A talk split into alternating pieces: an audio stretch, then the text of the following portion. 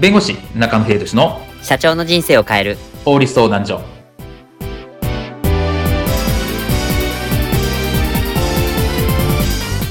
こんにちは弁護士の中野秀俊です。こんにちはアシスタントの堀内隆です。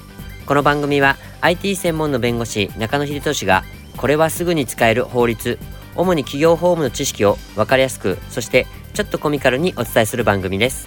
よろしくお願いいたします。今回のテーマは労働者とそうでない人の深い溝とは？です。フリー契約の Uber 配達員。まあ街でもよく見かけるようになりました。この配達員さんたちは果たしてこれは労働者に当たるものなのでしょうか？今回は UberEats のこの配達員の方ですね。は労働組合法の労働者として判断があったケースをもとに今回は解説をしたいと思います。では配達と配達員についてこういったシーンはありませんでしょうか？社長先日の隙間運送の件大変でしたね金指先輩から久々にどやされたわ。いや、もう別に、そんなことは別にいいんだけど。あ、そうそう。東京都から私が来てまして。え？なんだ？隙間運送の配達員の人は労働者に当たりますと。え、マジで？え、えー、なんでもそうらしいですよ。嘘だ。彼らは業務委託のフリーランスだぜ。そりゃねえよな。まあでも、神が言うんじゃ、しょうがないっすよ。ちえどうします？それでもこの隙間運送続けます？まあ、事業始めて1週間でやるなんて言えねえからな。契約もあるし。うーん。わかった。じゃあ、奥の手を使う。しばらくこもるぞ。じゃあな。え、あ、社長え奥の手って、一週間後。社長、あの件どうすんのかな何にも言ってくれないし。おい、堀高、聞いてくれ。できたぞ、隙間運送の件。な、何ができたんですか？何でも速攻で運ぶロボット。速攻そこにだ。うわこれで労働者を耐えられなくてもできるぞ。ってどうしたその顔？ね、ネーミングが、ダサい。え？今回のテーマは、労働者とそうでない人の深い溝とは？についてお話を伺います。はい。えっと、今回のテーマなんですけど、ウーバーの配達員の方は、労働組合法の労働者として、まあ、東京都労働委員会が判断したということがちょっと報道されてましたが、これについてちょっと教えていただけましょうか。そうですね。これ、あの、いわゆる Uber Eats ユニオンっていうのが結成されてまして、これは Uber の配達員の方が、まあ、集まって、まあ、労働組合的な、まあ、労働条件の改善とか、そういうのを訴えるっていう団体なんですね。それがいわゆる、まあ、東京都の労働委員会というところに、まあ、救済を申し立てましたと。は今こういう待遇になってるんで、もっとこうしてください、みたいな。まあ、えー労働委員会っていうのは、まあ、えー裁判所ではないんですけれども、都の組織で、まあそういう、えーく労働組合とかからの訴えと、その会社側とまあ間を取り持つような、まあそういった組織になりますと。で、まあ今回です。何が問題かというと、まあ、ウーバーイーツユニオンっていうのは、いわゆる、その、労働者なのかっていうところなんですね。はい、はい、はい、はい。当たり前なんですが、労働組合っていうのは、そもそも労働者の集まりでなければ成立はしませんと。そうですよね、はい。あで、まあ、労働、労働者が、の保護のために、労働組合法ってのもあるので、はいそもそも、それその人たちは労、構成員の方が労働者でないと、いわゆる労働組合とは法律上認められない話になるんですね。はい。で、今回その、いわゆる、まあ、ウーバーイーツ側は、いやいや、あなたたちは、ドライバーというのは、あくまで業務委託のフリーランス、個人事業主ですよ。うーん。ウーバーイーツが雇ってるわけではないので、いわゆる労働者じゃないですよね。というような主張をしたわけですね。うん。そうすると、いわゆる労働組合法のこの救済の申し立てができないわけです。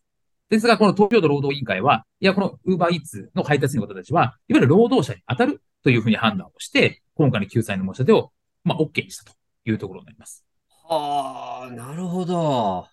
で、ここでのポイントは、いわゆる労働者っていうと、皆さんなんとなく思うから、労働基準法の労働者。あの、残業が発生したりとか、解雇しちゃいけないよとか、っていうのは結構メジャーだと思うんですけれども、そうですね。今回何が問題かというと、労働組合法の労働者に当たるかどうかっていう話なんですね。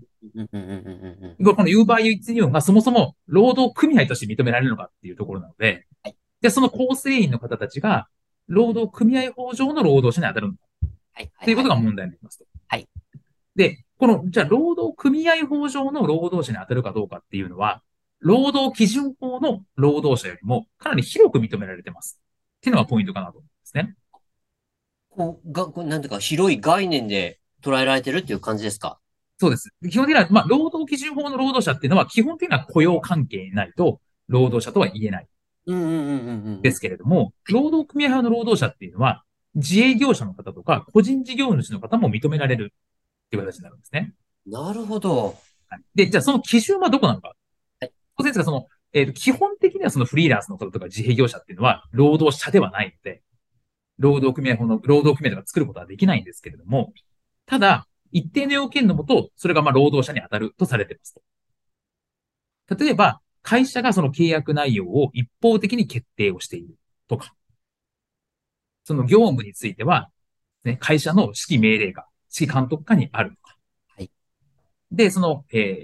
というものについては、まあ、えっ、と、給料ですね。はい給料なり代金、報酬については、基本的にその自分がまあ、労務提供の対価であると。成果物を納品してお金をもらうというよりも、でまあ、自分が動いて、とか、まあ、時給に近いのがですね。それでお金をもらっている。みたいな場合。うんこういった場合については、労働組合法上の労働者になるというふうにしていますと。なるほど。そうしたらあれですね。例えば、業務委託で、あの、例えば IT 企業に入ってます。その方が、例えば、その、準委任契約で、例えば、週5日、えーフルタイムで入りますっていうのも、労働者に入りますよね。それだと。それで入る可能性はありますね。うんで、まあやるべきことは会社からつどつど言い渡されていて、それを粛々とこなす、みたいな。で、まあ、時間単位のえ報酬決定になっていてうん、逐一、指揮、えー指揮命令がある、みたいな話だと、それはなると思います。ですよね。っていうところなので、まあ、今回その、えっ、と、ウーバーイーツ側、ウーバーイーツジャパン側は、その、まあ、東京都労働委員会の決定に対して不服だと。労働者に当たるというのは不服だとして、まあ、この上の組織、中央労働委員会っていうのがあるんですけど、そこに不服の申し立てをしているので、まあ、結論はまだ出ていませんというところではあるんですけれども、まあ、いわゆるフリーランスの方、自営業の方も、労働組合法上の労働者に当たる可能性がありますと。はい。そうすると、労働組合というものを作れて、そしていろいろ権利主張をすることができるっていうのは注意が必要かなと思います。わかりました。まあ、このあたりのその労働者としての捉え方っていうところの概念が違うっていうところっていうのを、あの、まあ、会社側ですね。会社、いわゆる雇用側といいますか。要は、まあ、使用者側も、あの、しっかり把握して、あの、こう使い分けていますか、捉え方を変えて、契約の時とかも注意してほしいなと思いますね。はい今回の弁護士中野秀俊の社長の人生を変える法律相談所はお役に立てていただけましたでしょうか？企業活動において気がつかないうちに違法になっていることやちょっとした法律の知識があれば一気に打開できるそんな法律のエッセンスをご紹介していきますのでこの番組をフォローいいねをお願いいたします。よろしくお願いいたします。ではまた次回をお楽しみに。ありがとうございました。ではまた